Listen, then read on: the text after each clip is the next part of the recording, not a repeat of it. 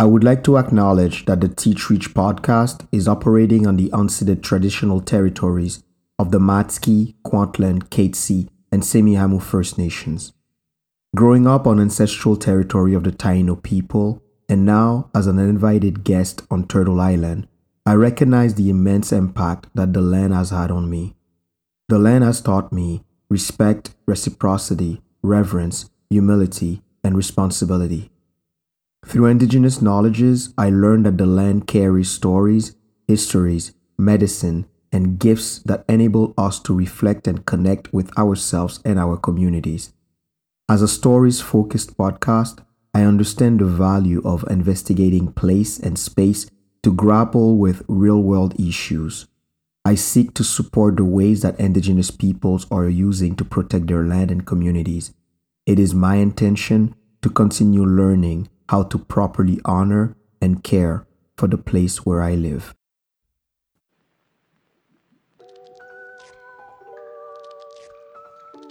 Welcome to Teach Reach, a podcast to explore human connections through shared stories. Stories are what we store in the vault of our heart. Through them, we are exposed to a variety of voices to understand the narratives that shape our communities. We are all stories, those we know, those we live through, those we fabricate, and those we wish to deconstruct. However, we are not always at the center of those stories. We teach, you reach. Hey Tanguy, tell me about Sika Valme.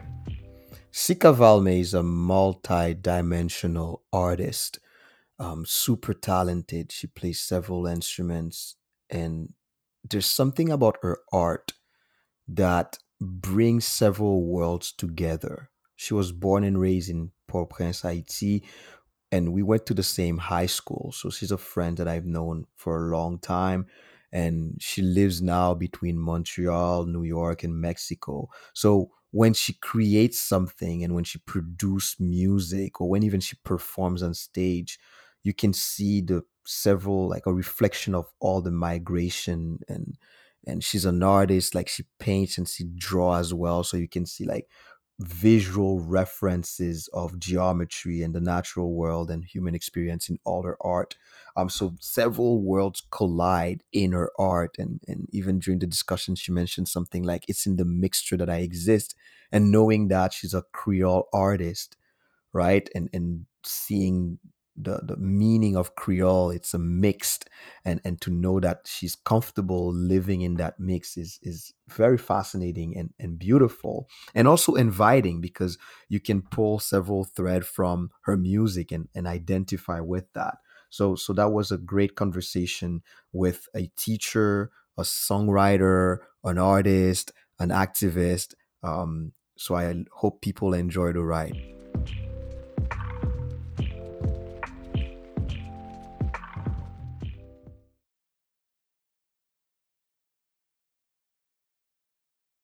Perfect.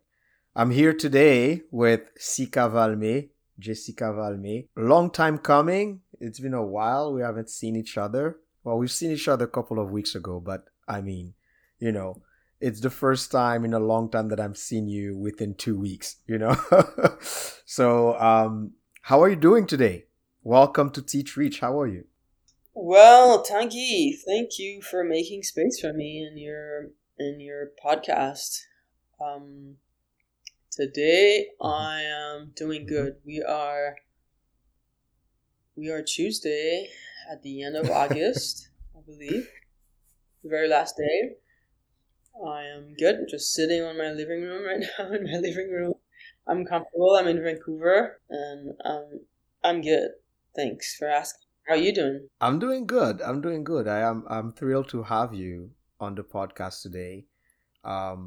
I am very honored that you accepted to come into that space, you know, to touch on so many things that you do, so many things that you have in store.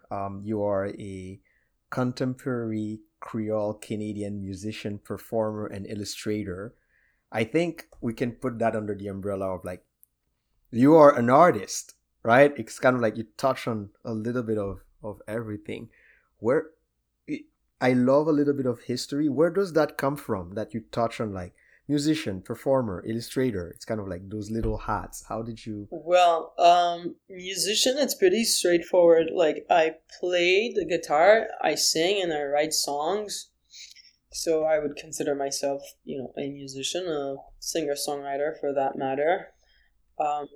I learned back in Haiti, where I was born and grew up, as a teenager. That's where I learned the guitar.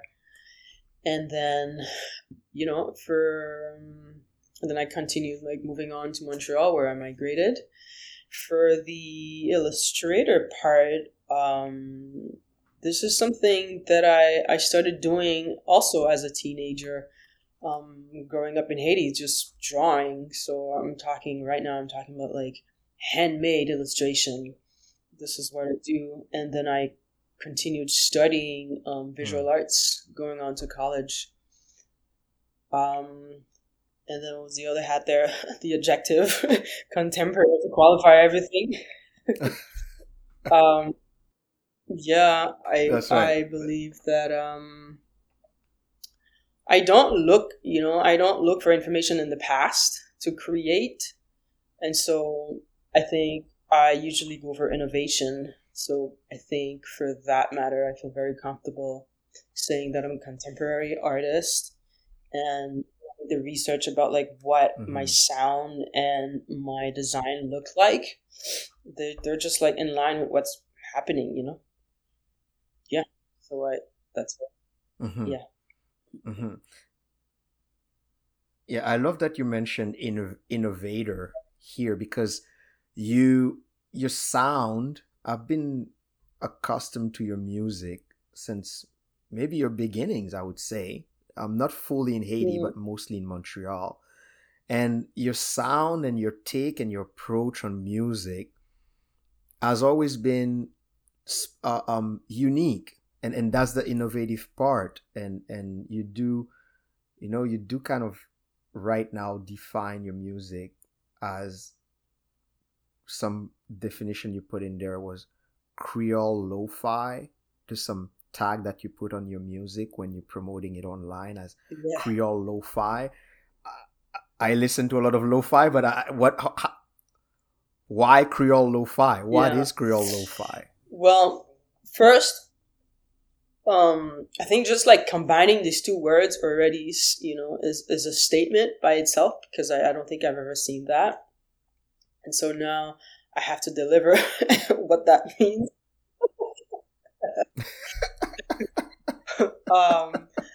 I choose Creole because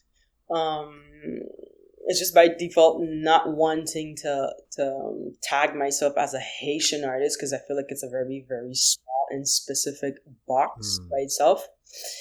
And Creole for me, it's much larger than speaking the Creole language that is my, you know, one of my mother tongues. I feel like it's it's a way of life. It's an aesthetic. It's a culture. It's a way of thinking. It's just a way also that I approach my creative process by intentionally and constantly like finding a mixture. And this is the sweet spot for my work. It's always in the mixture that I exist. And so when I think of Creole as well, I feel like I'm not alone, because Creole is spoken so many different places in the world, but you know, it's influenced by other main languages based on like whoever country that colonizes smaller areas where people actually speak Creole. And so for me, like, because I have this idea of just like mixture and just like always looking for making something that's innovative. So for me, you have to think how you can combine elements constantly. I'm thinking that whoever else speaks Creole on this planet might be similar to me in that regard. And so I intentionally I'm like making music that would appeal to those communities. And then the lo-fi aspect well, because I also sing in Creole. So that is like something that's mainly, okay, I understand it when I listen to the lyrics. Someone will be like, oh, I get that. Or I get a little bit of that, you know. And for the lo-fi aspect of it, it's just me trying to find a combination of words that is short and punchy, and also creates like a, you know, like an imagery instantly that it's not like hard to get or, you know, to even pronounce kind of. And it comes from lo-fi. It's just like a sub, I would say like a sub genre or like a style, sub-style of like the electronic genre in music. And for example, there's chill hop, you know, chill out, there's ambient, there's so many different styles within the electro. And so I just show lo-fi because I think that, you know, I could have said sci-fi, but because I'm, you know, I'm thinking, okay, this is like, I'm always thinking like forward, and then also making electronic music for this new body of work that I'm making. And so I thought that it would be, you know, yeah, a great way to just describe where I am right now with my work. Yeah, there's multiple influences in what you do. Where do you draw those inspirations? Because you were talking about Creole as a mixture, and there's the sound, there's the fact that you sing in Haitian Creole. I recently had a conversation with someone that was from Saint Lucia. Yeah. And then that person started speaking Creole to me after knowing I was from Haiti, and I understood 98% of what that person was saying. And I didn't know that St. Lucia's Creole would be that close to Haitian Creole. Mm-hmm. So there's a mixture, there's multiple influences, but it's not only the singing, it's this, there's a special texture that you mentioned on the lo-fi, but what are those different textures and mixtures that we find in your music? It's as if it was trippy, at least in my book. Yeah, well, I did say trip hop. So the specific elements that I'm drawing from the, you know, lo-fi or just like the electronic music in general, that I really like and that I'm really influenced by are,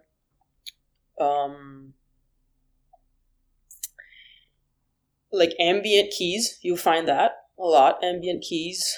Sometimes it's just like jazzy, almost. A lot of dissonance, oftentimes, when you look at chords. There's a lot of, if it's not echo, you find a lot of delays, oftentimes, within instruments that is applied either on the electric guitar or the keys or the vocals sometimes. I choose to sing for this new record coming up with a voice that is very, like I'd say, super grainy. So I make sure that I don't sing super like not loud, like just going for the intimacy. So, you know, when I was miking my voice to do the vocal takes, I asked for a specific microphone, and I said, this is the way I'm going to be singing, so I want you to capture this. So when you add that to, you know, the instrumentation that I just described, and now they're just like, there's like effects that you can apply on the voice. This is just like production side, so I think like whoever I'm working with, the producers could say more on that, about that, but this is just a little bit of what I know. I would just be like, I like this. I want this to be in my stuff. So figure it out. Let's make it happen. And so, like, when I combine that, I think that I end up in an area that is kind of like a suspended area. So if you're like, you're floating, it's like an ambient, that's where your trippy kind of like impression comes in, you know? Mm-hmm, mm-hmm. And I don't like, I don't rap. I leave a lot of spaces in between my words in my lyrics. So that's the songwriting process. So that's all intentional. So it gives you time to think and to hear the instrumentation after I just said a few words, and then, you know, so it's all part of like the whole recipe and the whole thinking about that for that effect. Yes. So, yeah. Right. So there's a balance between the lyrics and the instruments that you feel now as. And you said it's intentional, and I love that. But you probably will not want to reveal what the recipe is, but what is the proper balance of lyrics and music and the instrumental part? Because myself, I'm as a former poet, I'm not retired, but I don't do a lot of poetry as I used to. I'm very, very tapped into lyrics, so much so that I can no longer listen to songs with lyrics because I pay too much attention to them. Right? So it's like you're trying to find a proper balance, and it seems that you find that proper balance, but is there a way to adjust those things to find that proper balance, or is it just like trial and error?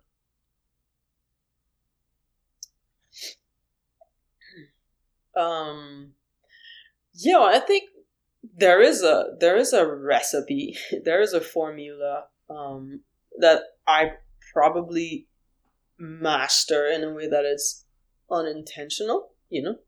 Mm-hmm. I mean, unconscious, I meant to say. You know, I probably master it unconsciously, mm-hmm. you know? The balance...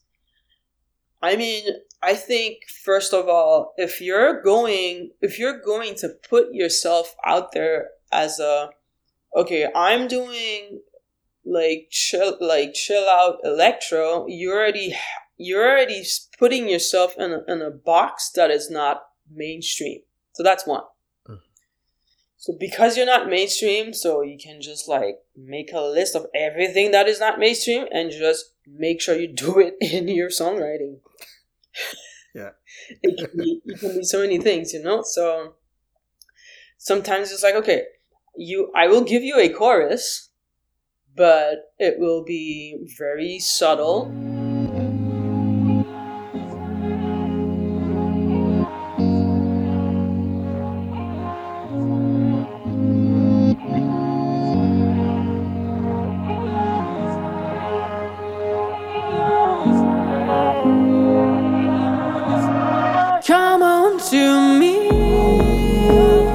For you is home, and then you will feel good because you know this is a happy pattern and is a whatever pattern, but you've heard it before, you know, things like that. Mm-hmm. And then all of a sudden you're back in, I don't know, a verse, but you know, I make sure I wait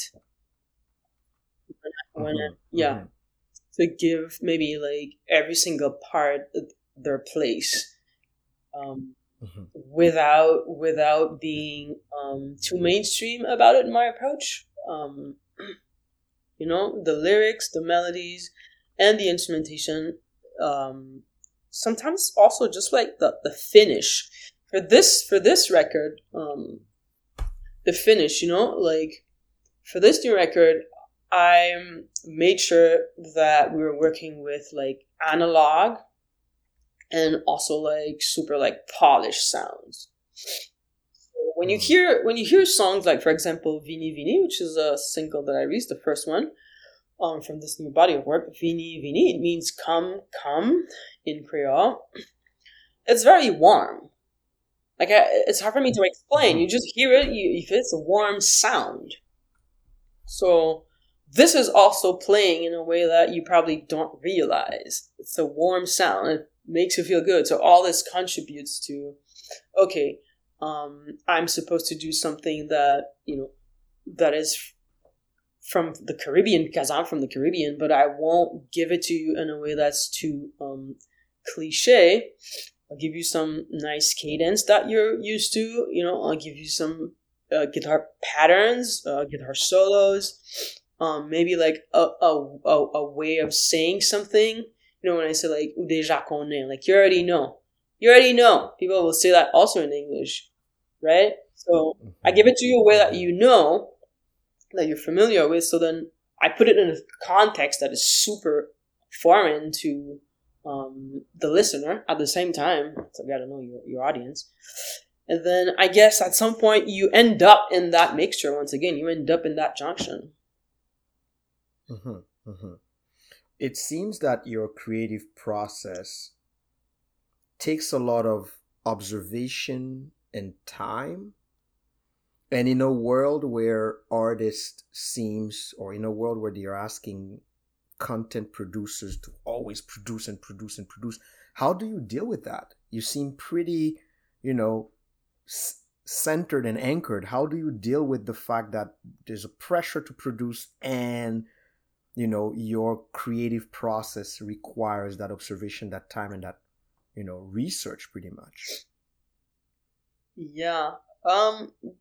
Well, to be honest, I don't ever feel pressured that way because I have not put myself out there in the world to be a musician or like, you know, someone that makes music, a music artist that live off my music. I am not doing that. This is not something that is not my you know, my number one motivation to do music. And so as a result, there's a pressure that I'm not feeling. We're talking about like a new record that I'm about to release in a month, right? Going back to Montreal to release that record. But before that, I did one record. It was like 11 years passed in between. Nope. So that kind of isn't an indication that I'm not like just chasing anything here. You know, other than maybe the fear of not being productive, you know, a creative person. The fear of not being a creative person. That's my own issue. You know, that's my own thing I have to do. Yeah. So I think that sets the stage by itself, you know. Mm-hmm. And then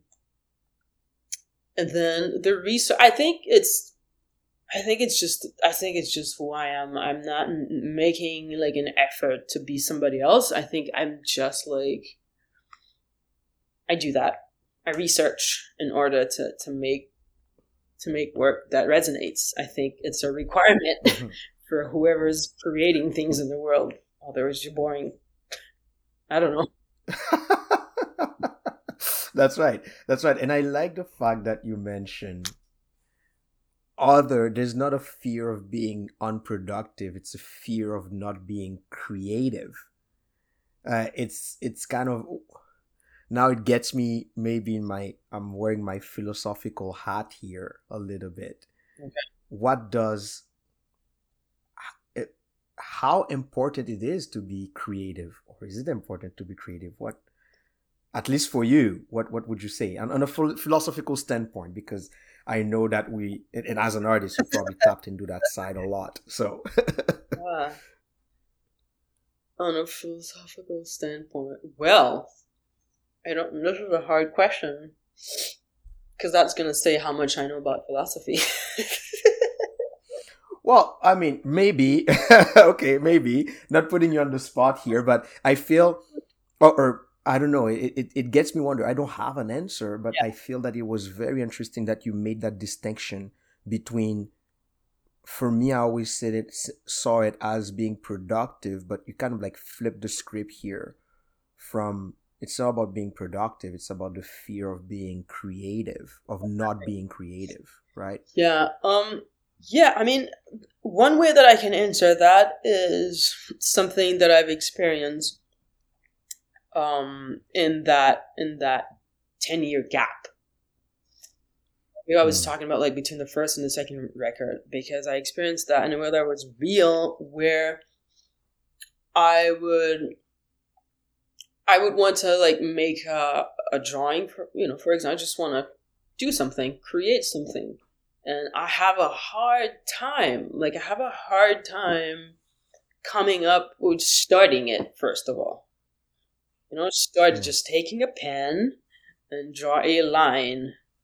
Like, it's very hard.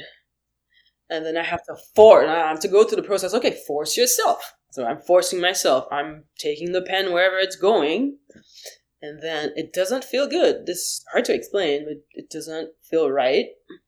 And so I'm like, okay, maybe let's look at, you know, the real world. Look at a leaf and maybe try to reproduce that. And I feel stuck. And so it's not a great place to be as a creative person. And so this is what I meant by that. So if I'm like, okay, this is how I feel. Like, how long am I going to feel that way? That's very scary to me, you know?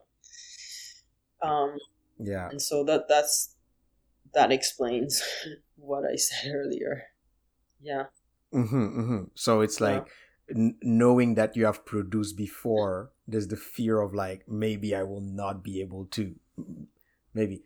Knowing that I have created before, maybe I will no longer be able to create, and you feel that's a like a daunting place to be in. Yeah, it's just a sweet spot though when you're in a moment of inspiration, and then you feel like what you're doing makes sense. You know, it feels good. It makes sense. It's you know, you made research, you thought about it, so there's no doubt. You just have to keep doing it. That's the sweet spot for me. So yeah, I can keep pushing myself and pushing, but I know I'm doing boring stuff. That's not where I want to be. That's just at least how I feel. Wow. And it's interesting. It's so interesting because I feel like you give us a little window in your creative process, but I feel like when we express fear of where we don't want to be, like we open a bigger window into our creative process. So thank you for sharing that and for opening that window. I like the fact that the Creole aspect is, even if you say contemporary Creole Canadian, but the Creole aspect is kind of like this. The first thing that comes in there in that line of identity. And while you were expressing that, you mentioned something that's also philosophical as well. It's always in the mixture that I exist. Now, existing in that mixture, what joy does it bring you? And what challenges have you faced as well, existing in that mixture? Sounds good.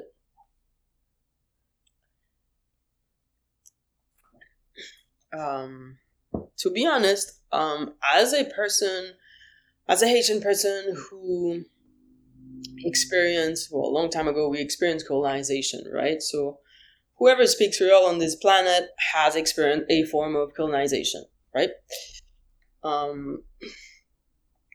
And as a result, I think their identity, the food they're eating, the music that they listen to, the things that they like, the way they express, affection, the spices that they like in their food, the way they dress, the art they like, etc.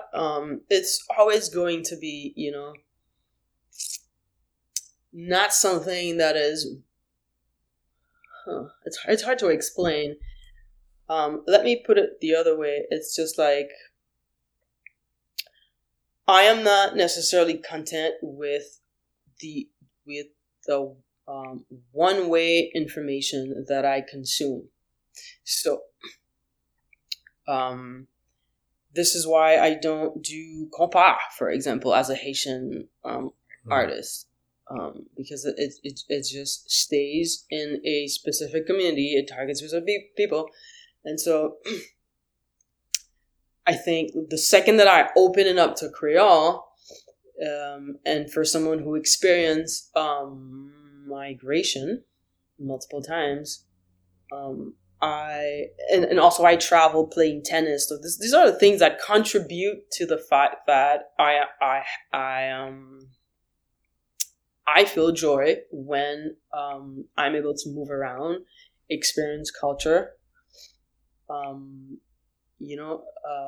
singing in Creole, but also singing in English. I feel complete. Even the Creole that I speak, there is French in it, there is English, there's German, there's Portuguese in it, there's Spanish in it, and yet, that's the one that I speak. Mm-hmm. So for me, the second that I'm able to pull from diverse source of influence and input.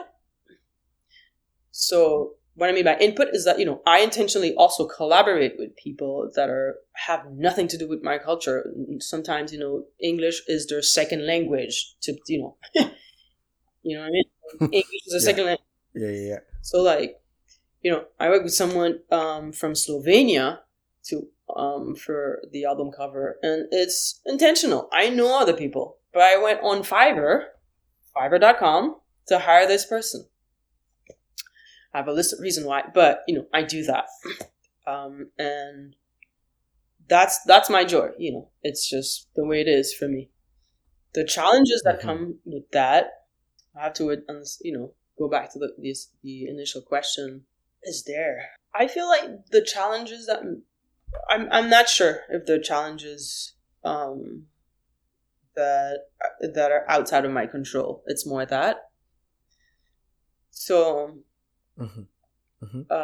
For example, I think collaborating with people that never heard of me, never even heard of what Creole is. They barely know what Haiti is. They know the Caribbean.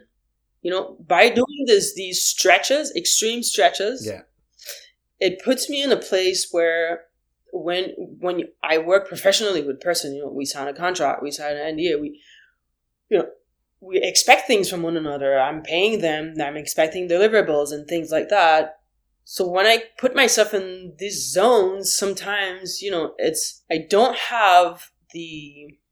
don't share the same humor, kind of thing. We don't have the time to get to know one another enough to be in a position of like creative trust. So I have to monitor all the time what they're delivering and what I'm saying. So that would be the challenge, and I'm most of the time facing remote work because I do this kind of stuff.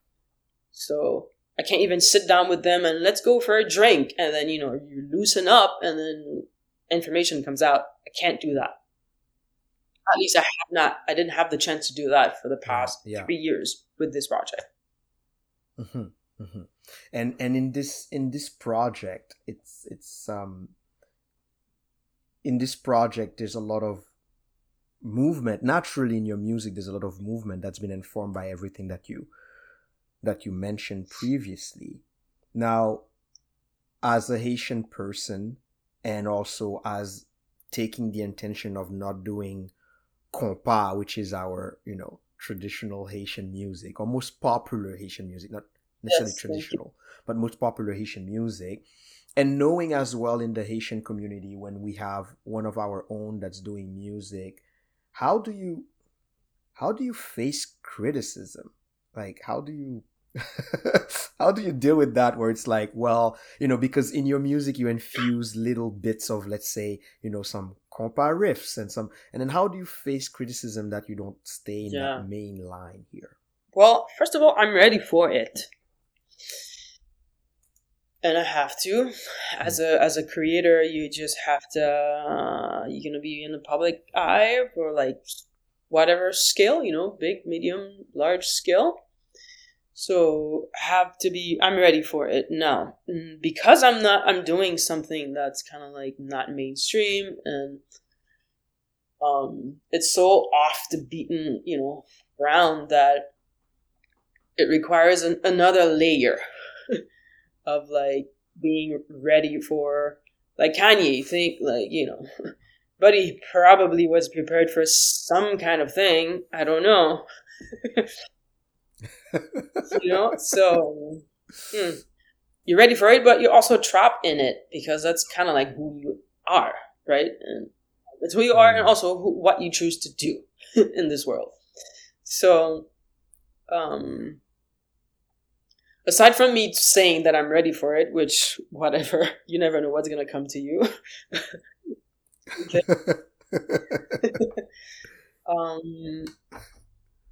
I also, you know, I also hear things like, "Oh, it's new, it's fresh." So I consider these things like it's weird. I've had that, but I consider all this super positive. You know, it's positive for me. Honestly, I have a I don't know how to answer this question because I don't think I've experienced like criticism to the point where it's super either hurtful or negative, and it puts like it degrades my work or, you know, attacks me on a personal level. I used to have like a bald head, and I used to shave my head, and so like presenting, you know, like maybe male presentation for a female person, and, you know, being like openly gay as a Haitian, you know, woman. So, you know, these little things like that. Also, again, like I'm ready for it, and I'm also super subtle in everything I do. Is I don't think that it's my identity. I don't present necessarily that way. In my, for example, and if you read about me, but if I show up somewhere, you know, you're just gonna look at me and you're gonna make up an opinion, you know. No. I follow you in there, and I think there is what I notice in your answer, and we've talked about this before, not on the podcast specifically, but what I notice in your answer is that there's a confidence and a courage in who you are, what you bring, and I think it stems from a character trait naturally, but it stems also from the space and the gap and the time that you take before you decide to move, which is very admirable, right? Yeah, I think you have a point. I didn't think of that. And I think there was, you know, last time we talked about, you know, facing criticism. I want to bring that up because I find that was a great little way to, as an artist. It's like you said, it's not a test, it is education. Right? Where it's like, I'm not testing the grounds. I'm not testing my product. I know what I have, and I'm educating people. And that's why when you mention, you know, people say it's weird, people say it's strange, and you don't take that as a bad thing. You take that as, you know, that someone has been enlightened to learn something new, and which is sometimes a sign of courage. And I appreciate you sharing those things with us and making people aware of the kind of challenges that you face when you present to an audience, but also the resolve and the courage that is necessary to face those, you know, those people's expectations, I would say. So thank you for sharing that, and thank you for displaying that. Yeah. And so now I want to dive a little bit into one of your singles that's called Vini Vini that you mentioned. And I love to know with my students in my classes, I do, you know, poetry analysis, music analysis, and all that. There's a sentence in that song that says, "Good things come to them or to those qui méritent." Is that the proper?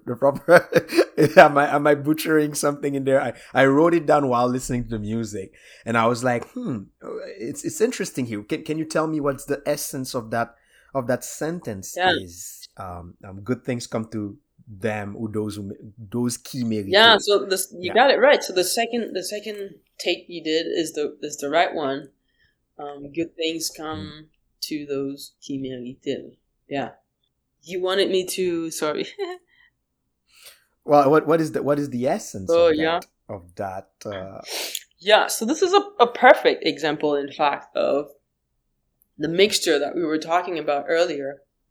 And this, and it simply comes through lyrics and, you know, combining grammar, that, you know, from two different languages and mixing them so that it makes sense in one sentence. So whoever speaks English, knows a bit of French, will understand that, because qui mérite, you know, you would say that in French as well. Qui mérite la, qui mérite, you know, and so it also mimics the saying, good things come to those who wait. This, yeah, right. And so I just like give it a twist, because just trying to be original, give it a twist. So it's not necessarily people who are waiting, but people who actually deserve to receive good things. Good things to them. Go figure. Yeah. Get that, but you know, it's just like a little twist, basically. Now I love the twist. Good things come to those who wait. Good things come to those to those qui méritent, and the symbiosis of the languages works perfectly there. Now is that? I know it's open to interpretation. Mm-hmm. Is that a critic, a critique of the society, of saying that it's not about those who wait but those who deserve it? Is that a statement? Like, what is it exactly, that sentence? What drives it beyond the creative portion of it? All right. You know, I didn't sit down and think about that line too much. To be honest, I didn't give it that much depth, other than the song itself. It's just like a very subtle way of saying, "Hey, I'm writing this song for people who are not necessarily heteronormative people." Very, very subtle. If you listen to the lyrics, you'll see that. So, as you know, someone who is part of the LGBT community, so it's, you know, it's very common for people to you know, they have a hard time meeting a partner, finding partners, and so that would make sense to say, you know, be patient, you will find your person, whatever.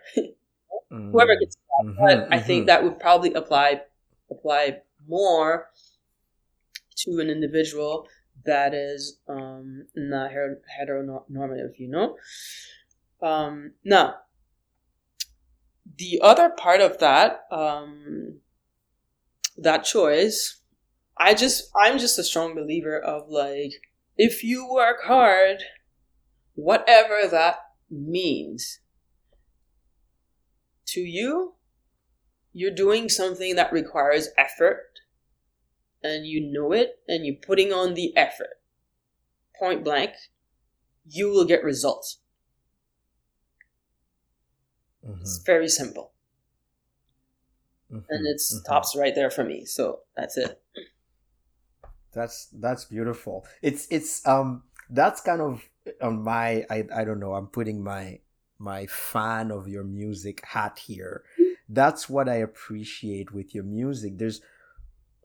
There's layers and there's subtleties, and there's subtle statement that is being made towards the society. There's subtle statement that is being made to encourage people to kind of, you know, to cultivate some sort of patience that you have cultivated with your own self too, and I find that very reflective in your music, and especially in that line. I mean, the layers and the subtleties in there are beautiful. So as someone that is, as you have mentioned in describing this the portion of the lyrics that we have analyzed here, I would say, how do you live your activism?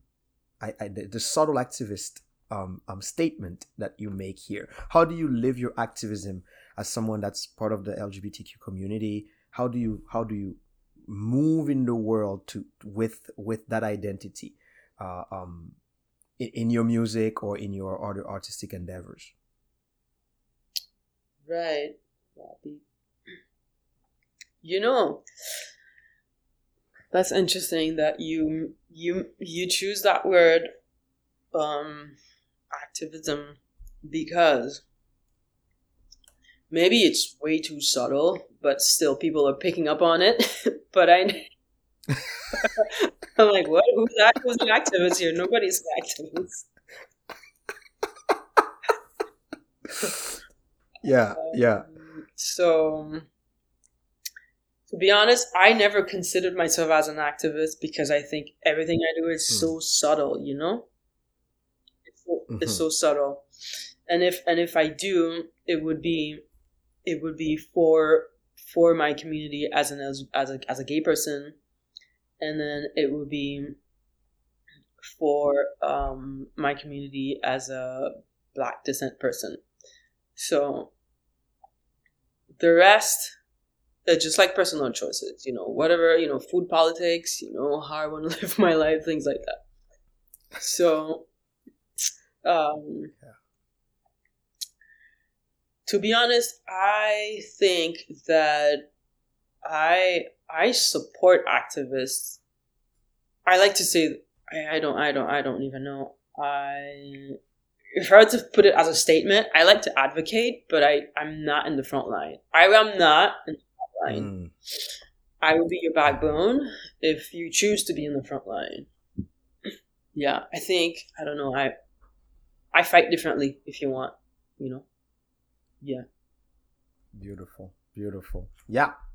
And it's in line with everything that you do, right? Because of that innovation ways that you have cultivated, right? That's it goes in line. It's consistent. I would say. Tell me. So we touch. Yeah. Sorry. Could you explain that? That's very interesting. How is it in line? Well, you have cultivated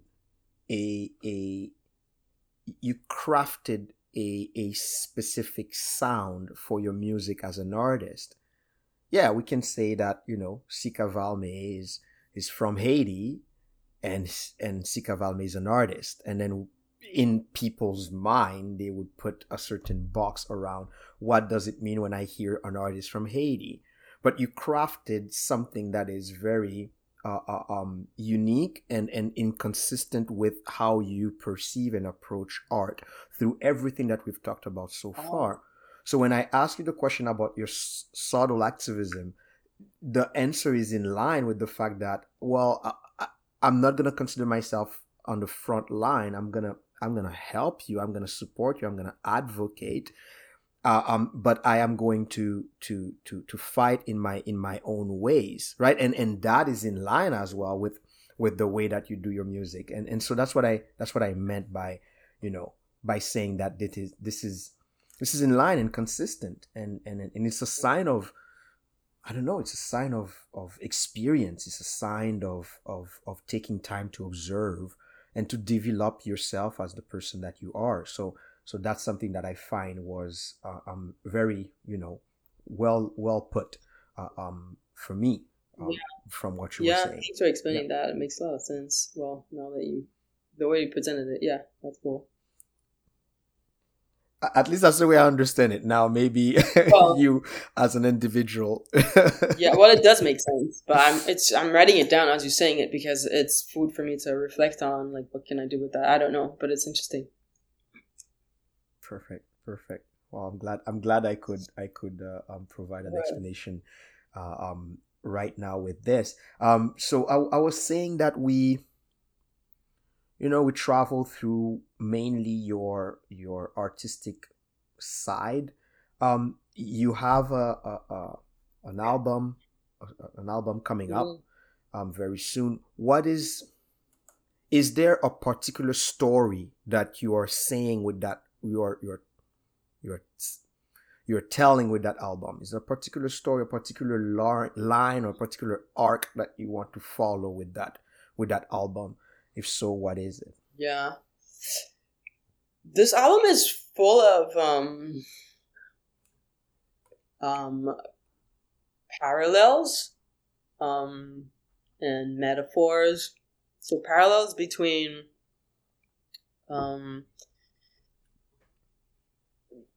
phenomenons that happens in nature, and I think about ways that we as humans we evolve, we grow, we become different people. You know, we make new decisions for ourselves. We decide the trajectory of our lives in the way that we can.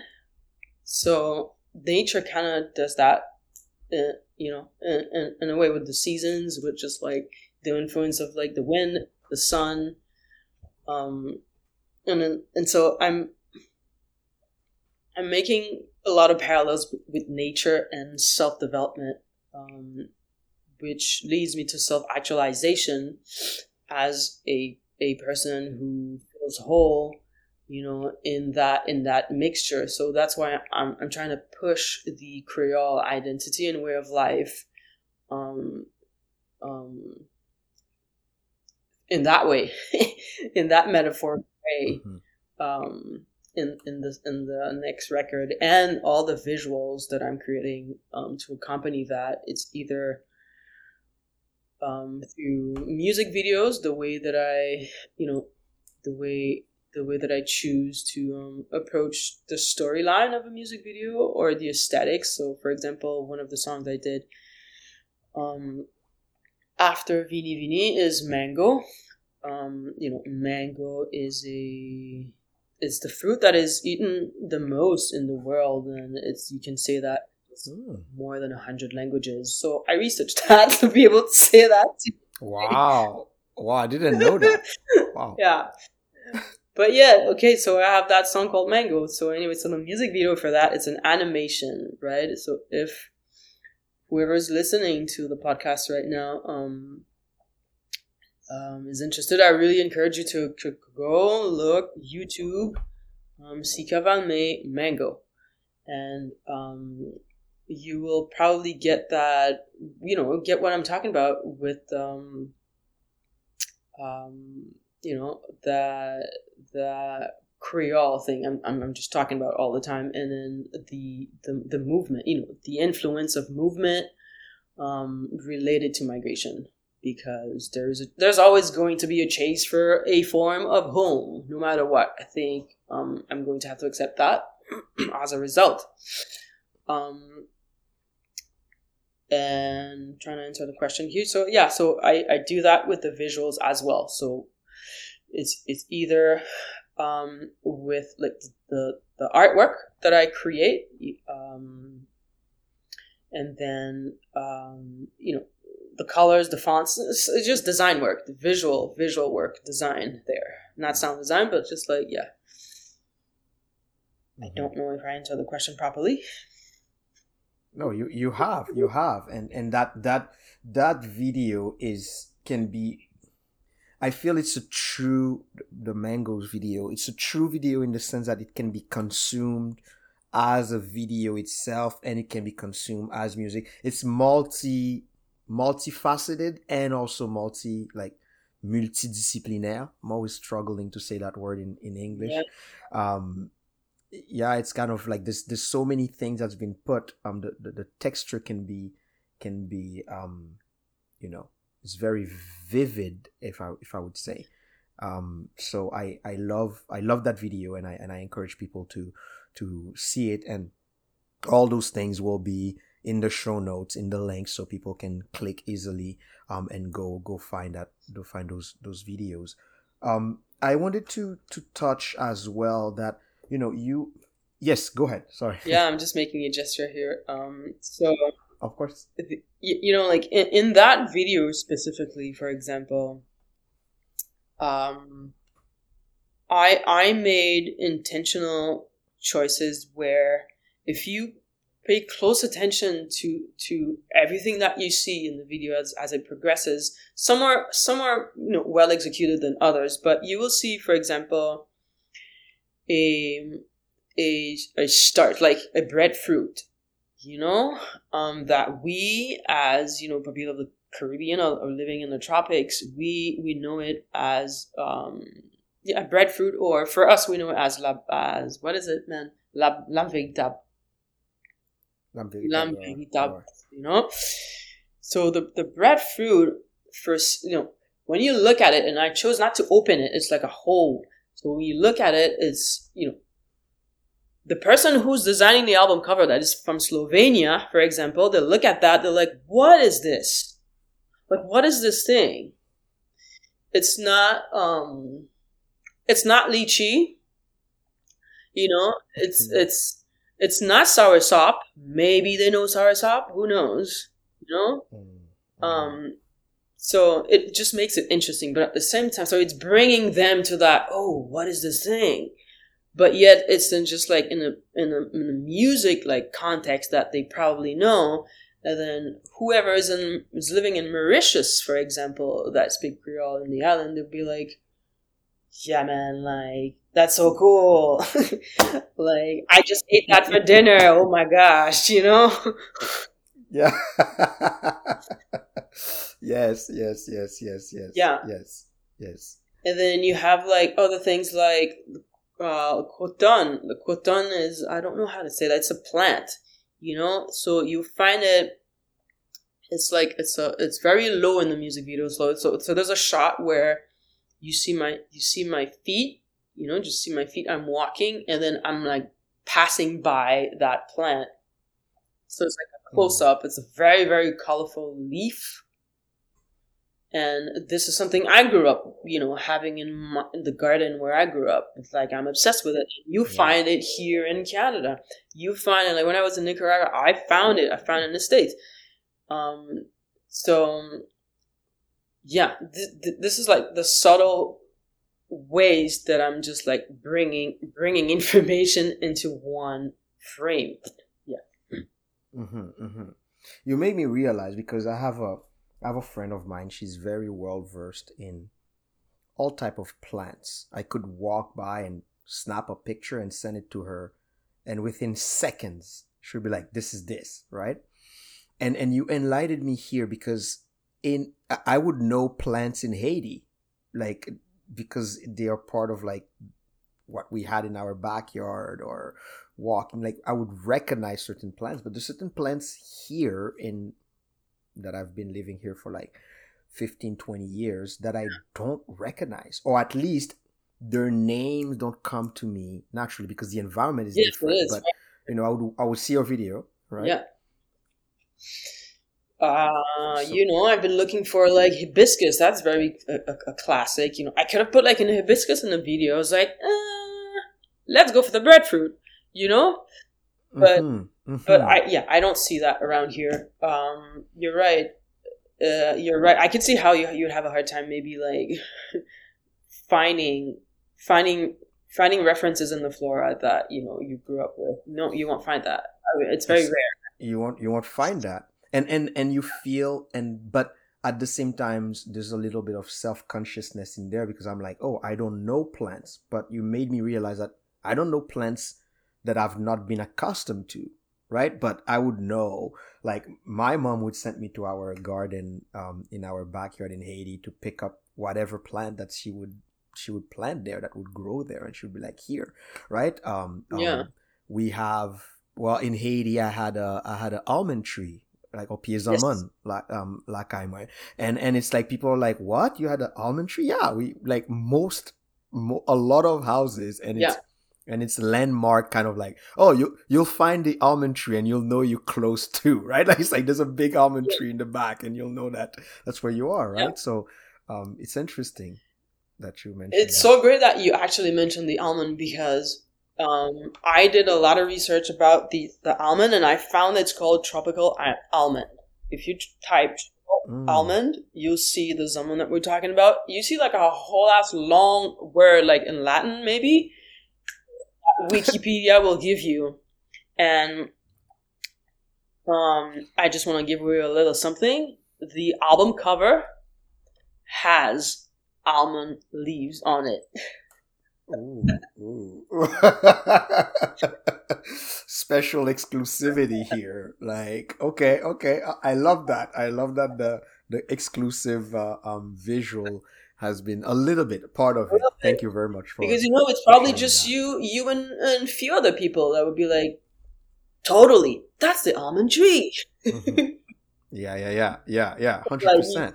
Even my wife is from Guatemala, and they have a juice that she, ever since I met her, that she used to talk about, and she's like, oh, we have, I think it's called Fresco de Jamaica, which is, you know, Fresco of Jamaica, right, of Jamaica.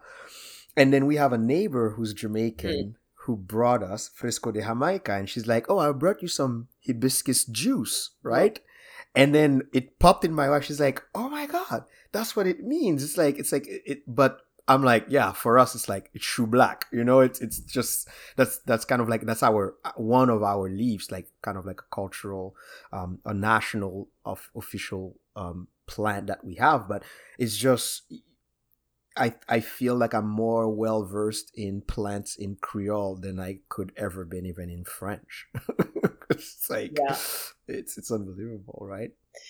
For a while, you know, like if you look at, so the music video has like the mango one. It has like a huge mango tree. It's very green, very round. The trees that we find here, they're not round; they're just pointy most of the time. You know. But anyways, but I thought about the nim. You know, nim. Mm-hmm. Yeah. Oh my God. Okay, I'm gonna type nim, but yeah. Yeah, right. I'm never gonna find a tree. So that's the idea. What is the proper term? Like, you probably researched that. What is nim? Okay, I will have to research that.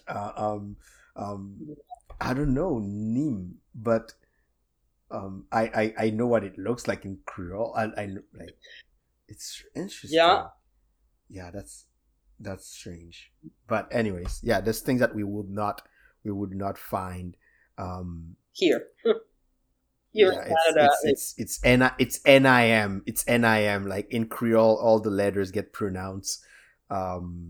It's NIM, but I don't know if it's a French version that they. Maybe that's going to be some research to do after the after the conversation. We're having Ian in the back channels here trying to figure it out. You wrote NIM. The researcher. Oh, you mean NIM? It's NIM, like NEEM. That's interesting. Well, we are talking about languages. So languages inform your practice a lot, right? In terms of your songwriting. Oh, he found it. Seems like it. What is it? Azadirachta Indica? Okay. Now I have to... Yeah. In Indian lilac, nim tree. Yeah. You found it. Okay. He found it. So, our producer came with the delivery on the spot. Thank you for the research. What we would do without you. So, it's called Azadirachta Indica, commonly known as nim tree, is a tree in the mahogany family. It's one of two species in the genus Azadirachta, and it is native to the Indian subcontinent and most of the countries in Africa. It is typically grown in tropical and semi-tropical regions. Nim trees also grown on island in southern Iran. Its fruits and seed are the source of neem oil. All right. Well, we should start producing neem oil and then, you know, fund your tours. I will not let this pass. It's good information. Yeah, it's great information. So in I was saying languages inform your practice, but you are also. You're also a teacher beside being just an artist. You teach as well, right? You are you coach people. Can you give us a little bit of gist of what you do as a teacher, as a coach? Yes. So I am a private French coach, and I teach French to entrepreneurs, professional artists, and that's essentially it. So I work with adults that need French, either because they're moving for work, they're changing, they're migrating for work, or they're migrating, for their life choices. They need some French to, go about their life, their social life, their day to day, or they want to target a new market. They have, French clients or French coworkers, and it's pretty specific. So I spend one-on-one time with them, where I have a list of questions to understand their motivation. And then I have them, I have like a smart, smart goals, smart approach with them, where we try to identify, like as specific as possible, what, their goal could be in relation to their improvement with the language. That's it. That's amazing. So that is in conjunction of your artistic endeavor, and that make maybe also, allows you to have to keep fueling that different cultural perspectives that you have through your migration, right? Yes. Yes, absolutely. Because I find myself teaching people oftentimes that are not from the Caribbean, they're not from African countries. They're not like Afro-descendant people, and so there's always something to learn about either their culture or the reality of whatever their life may be. I don't know. And I think as a result, this is where my value comes in as someone who not only experienced migration myself, so I have a bit of, I have an idea, a pretty good idea of what it is to be in a place where you need to make relationships, to function, and at the same time, because I know English and they usually know English, I'm able to use the language that they know to explain things to them. And sometimes I feel like when you go to French, for example, I started off doing that as someone who migrated to Montreal, which is a city where French is very much needed more and more, to be able to work, right, in a workspace. And so, man, I forget what I was saying there. I forgot what I was saying. Yeah. All right. It's all right. It's all right. So here it is. So in Quebec, so they have a program with the government where, they have people go do 9 to 5, every day schooling, and it's super intense. It's in groups, and they don't pay attention to their specific, need with the French.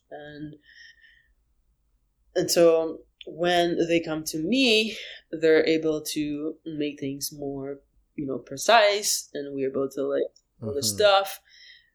But what I was saying with the English is that they can switch to English with me whenever they want, They're like, oh my gosh, I'm tired of speaking French. I'm, let's just speak English for a second and just like cross over so I can understand this thing better. We make jokes. That's that's really good for someone who's learning, that they can have like a place where they feel comfortable, which is being able to use English with me. Anyway, yeah, that's it. Mm-hmm, mm-hmm, mm-hmm. That's amazing. That's beautiful to kind of like have that opportunity to help people establish themselves in a place where they don't speak the language, but to kind of like bridge that gap between what they know and getting themselves into the place where, you know, that they have chose to live. We are getting, you know, ready to descend to land. Yeah. It's been a beautiful trip, right? Kind of, you know, looking at the different worlds colliding and looking at your creative endeavors and creative process and creative mind. I'm learning a lot about you. So that part of the podcast, the last part, it's always the part where I ask my guests to prepare in advance to teach in one reach, that they would like to share with the audience. The teach is something that inspired you over the last few weeks or few months or whatever time it was. And then the reach, it's a big, you know, people be better or society be better, a big no. So the floor is yours to share your teaching and your reach. Yeah. So I'm happy to answer that. I have listened to your podcast before approaching you and be like, hey, what about I joining? What do you think? I don't know. The door is always open. Yeah. And so I listened to that part of the podcast where people share that information. And that got me interested in asking you if you ever had that question, why did you choose to put that in your podcast? Hey. That's a smart teacher move that you just use here, the flip, or when people pay uno and then it's like reverse, right? If I had that question asked of me, no, you are the first person who asked me that question of what would be a teach and a reach that myself I would choose, I would answer. I have only one teach over the last 2-3 weeks that I've noticed. It's and the teach, it's through conversation, to multiple conversation that I've had with people, either for the podcast or friends and stuff like that. And I feel there is a little shift that is happening with people around me, where people are becoming a little bit more grounded to their authentic self. So I feel people are looking more for advice from their elders. They are looking more to connect with their communities.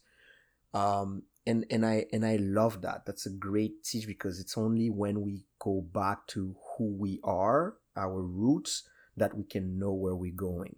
So I love that. I can sense that there's a shift that's happening. My reach is something for my teacher friends that are out there. I have made a commitment that when school starts, to not ask students how their summer, what did they do this summer? Because we equate vacation to having to have done something, to having to travel, to go to the park. What about just resting? What about just sleeping? What about have no plans? What about just, you know, go with a certain flow? And I feel that there's a lot of students in our environment that feel that pressure, or a lot of parents feel that pressure of like, I need to have traveled with my kids. So those are my teach and my reach. Putting me on the spot here. But thank you. I did not know you were going to answer that, so very cool. Thank you. I'm sure the audience is like, yeah. I must admit it's stressful though. I know, and that's why I ask guests to prepare this in advance, because when I started that, I could feel the pressure. People are like, what are you, what? It's not something that I know that you're asking me to talk about. So I feel, I know it's stressful, so I can understand. Yeah. Okay. Well, you know what? When I was thinking about like, okay, how much am I going to prepare for this podcast? Remember, and I answered you via email and I said, you know what? I'm going to do organically and it's the choice. Mm-hmm. And that's it. And so when I was looking at the Teach Reach part of it, and I was like, okay, well, am I gonna put it like in line with everything I just said? How much? A bunch of decisions, you know. I'm just like, okay, I'm gonna write what comes on my mind. I'm gonna write it down, and then it won't be like a list of 10. It'll be like maybe 2, 3, and I'm gonna pick. That's it. Okay. And it's in line with just like what you said with how about do nothing? That was my summer. What about you? It was super fun. I did nothing. What about you? Right. Yeah. Well, you know what? It's from a book that I started reading when I decided to like take a break from Montreal and live a life where I'm, you know, remote. You know, it was super concrete when pandemic happened. It was my cue to be out. And I started reading that book. It's called The 4-Hour Work Week. And there's a part in there where the author, Tim Ferriss, who also has a podcast I'm obsessed with, he said, there's a part that says, low information diet. So it was a total opposite of me as a creative person going around and researching stuff and going in depth. So the low information diet applies to my just like normal, you know, my like interaction with people. Mm-hmm. Where I want to be brief, and I appreciate if people are brief too. And if I'm writing an email, I will be brief. I will give out the key information, because that's truly what whoever needs to know, so we can move on with whatever we're discussing. And so, low information diet. That's kind of like, you know, you can extrapolate, but with that, and it just speaks for itself. You know, like less is more, but like, okay, low information diet, the stuff that you take in and the stuff that you know, put out as well. Yeah. That's beautiful. I love Tim Ferriss. His podcast is amazing. It's probably the first true podcast that I got into with my commute. And I've been following him ever since. Great guest. And that book, I haven't read it, but I feel through listening to Tim Ferriss, like you kind of like, it's kind of like little chapters of the book, but I do intend to read that book. But thank you for sharing that. Yeah, that's amazing. You know, that's really cool that you know of him and that you listen to the podcast, because the way that you ask questions, I think that's where he excels, Tim. Mm-hmm. You know, as someone who's interviewing people, it's to make a podcast interesting, you gotta know what to ask. What's the angle? Because it can be boring so quickly. Yeah. You know, speaking of, I don't want to. There was one project that Tim Ferriss tried that I was like, "Why did you do that?" And I think he stopped pretty quick. He did a podcast where he was asking people that are successful to share the secret of their success. But it was like just one question and then go, right? But the thing is, it wasn't his regular flow of podcasts. It was just the question and people had just to speak. And it got boring really quick because there was not that human interaction. And it was just people that, you know, that are very successful for real, but they were remote and just themselves with their machine and just, oh, this is the question I have to answer. And I was like, Mr. Ferriss, you need to change that. You need to either stop that. And I think he realized that pretty quick because I've never heard of that. After that, he went back to his long form conversation. But great. I feel like he's a great mind in everything that he approaches. He has his newsletter as well. That's very, very good. It's kind of like, I guess it's a 5-bullet Fridays. That's it. You get it. Maybe one day we'll have a Teach Reach newsletter, you know, 2 teach and 1 reach. That's it. And then off you go. Remember that. I remember that.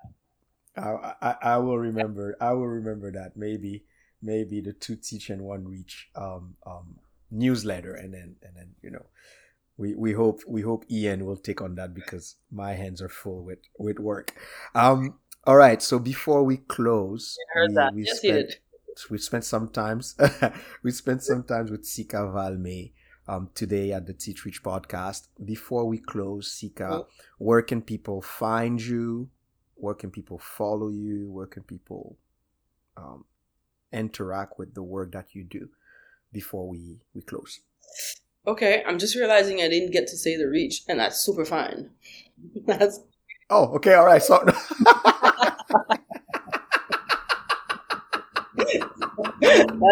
That's super fine. It's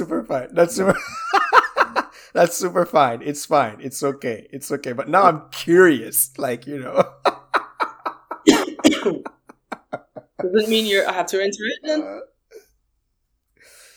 Up to you.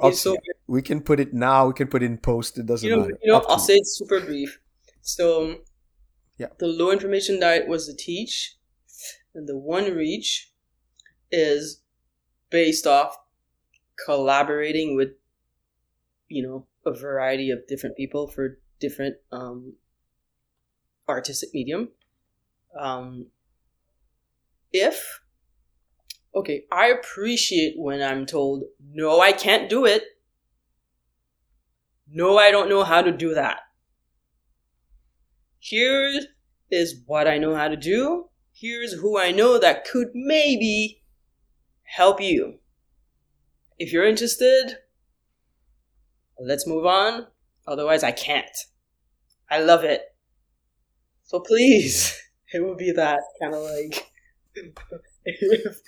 who is creative out there, I don't know, whoever working with someone, like, say no. People appreciate that. It doesn't mean that you suck. It means that you're not giving yourself and the other person a hard time later on in the process. I love it. Okay, that was too good of a reach to keep it to yourself, so thank you for that. Yes. Where can people find me? Sikavalme.com, Sikavalm as in mother, E.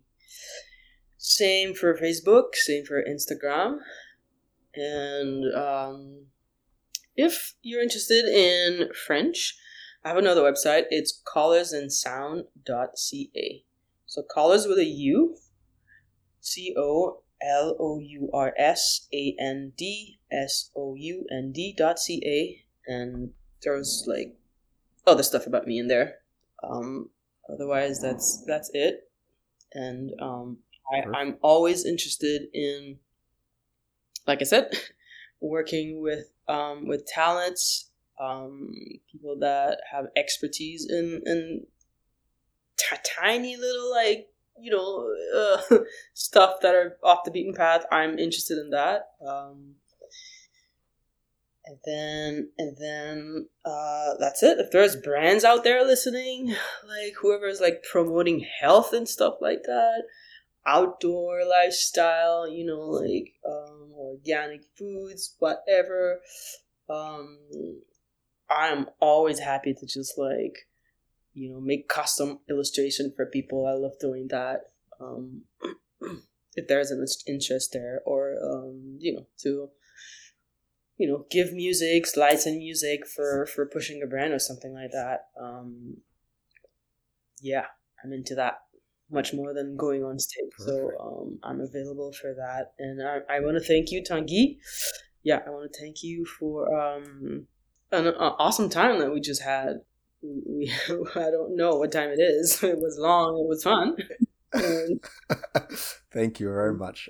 I am very appreciative of having you on the podcast, and you know, it's always fun to talk to people. It's always fun to dive a little bit deeper in what they do and how they get to be where they are. So thank you so much for spending time with us. Thank you so much for sharing with us. We are waiting impatiently for your album. At least I'm waiting impatiently for your album, and we'll make sure to direct people to your album when you release it. Thank you for listening to the Teach Reach podcast.